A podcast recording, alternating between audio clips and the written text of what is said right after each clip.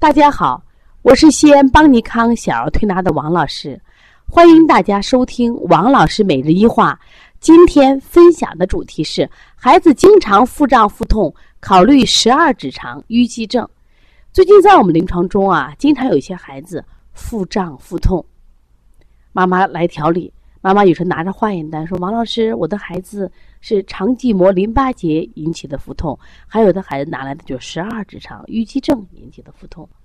那这两个有什么区别呢？当然区别大了。首先呢，我们从西医的解剖学来说，肠系膜淋巴结引起的腹痛，它的位置在右下腹；而十二指肠淤积症呢，它的位置在哪儿呢？在我们胃的下方，在胃的下方。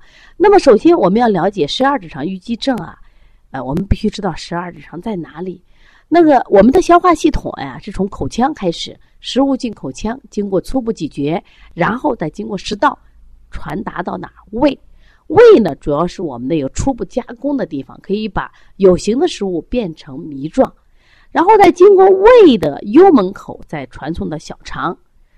十二指肠就是小肠的第一阶段。小肠呢，一共分三个阶段，有十二指肠，有空肠、回肠，这是我们人体主要吸收的地方。所有的食物到这个地方以后，经过小肠的再次吸收和初步加工，然后呢。变成什么呀？分泌清浊，清的我们就认为是我们的水谷精微，传送给脾和肺，传达到我们的身体四肢百骸、五脏六腑。这样的话，让我们每天可以正常的工作学习，补充足够的正能量。那么不要的，它通过这个降浊排泄到大肠、膀胱，我们以大小便的形式排出去。那么十二指肠就位于小肠的上方，呈一个 C 型。那么，既然是十二指肠淤积症，顾名思义是不通的，像堵着了。那是什么堵呢？那么，西医里边可能说，那个它本身十二指肠发生病变，发生病变以后呢，比如发生炎炎症，那它会出现堵塞。另外，包括食糜，它也会拥挤。那么，这个病在西医院它怎么治疗呢？一般它都通过什么呀？做手术来治疗。那么，它的主要症状是什么呀？主要症状就是上腹部。疼痛和饱胀的症状，多在吃完饭以后，或者是吃完吃吃饭过程中，或者吃完饭以后呢，出现这种恶心、呕吐、打饱嗝、腹胀。有时间这个呕吐的时候还会吐这种胆汁。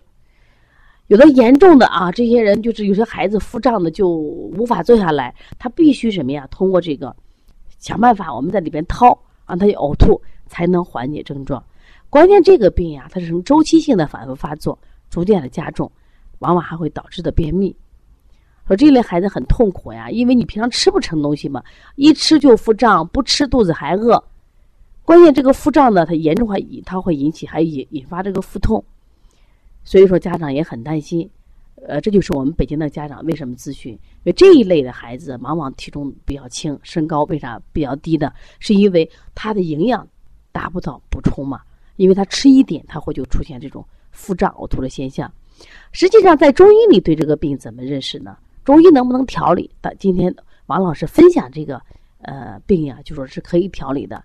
十二指肠淤积症呀，在中医里属于反胃、呕吐、胃脘痛、腹痛、胁痛等范畴，是可以治疗的。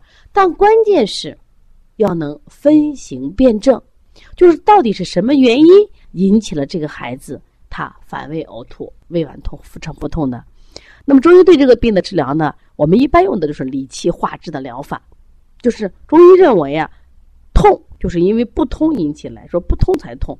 那我其实西医也说清了，就是不通。但是我们想从中医角度来说，到底是因为寒热，还是虚实，还是气机导致了他的淤积呢？在这里，我想给大家说，按照我们常见的分型辩证里边啊。这个首先最常见的是肝胃不和，为什么会出现肝胃不和？我发现我们现在很多家长啊，在饭桌上教育孩子，比如饭桌刚好孩子平常不听话，吃饭了乖乖坐着呢，妈妈就开始絮絮叨叨。特别是上了一二年级的学生上学了，这个成绩没考好啊，或者这次测验没考好，这次比赛没搞好，哎呀，这个妈妈呀就不得了，老说别人家的孩子，甚至呢会训斥孩子吃多了啊，你那么能吃，你没有考第一。如果孩子不好好吃，你不好好吃饭，怎么能考第一？你想，孩子在吃饭的时候情志不畅，所以这类的孩子往往出现在什么呀？就是有情绪变化的时候会加重的更厉害。他的这种疼痛有时候就连着什么呀？胸胁。你要看舌象的话，这类的孩子往往就舌象偏紫，他两侧翘起。当然，也有的孩子舌两侧是红的，他是是翘起的。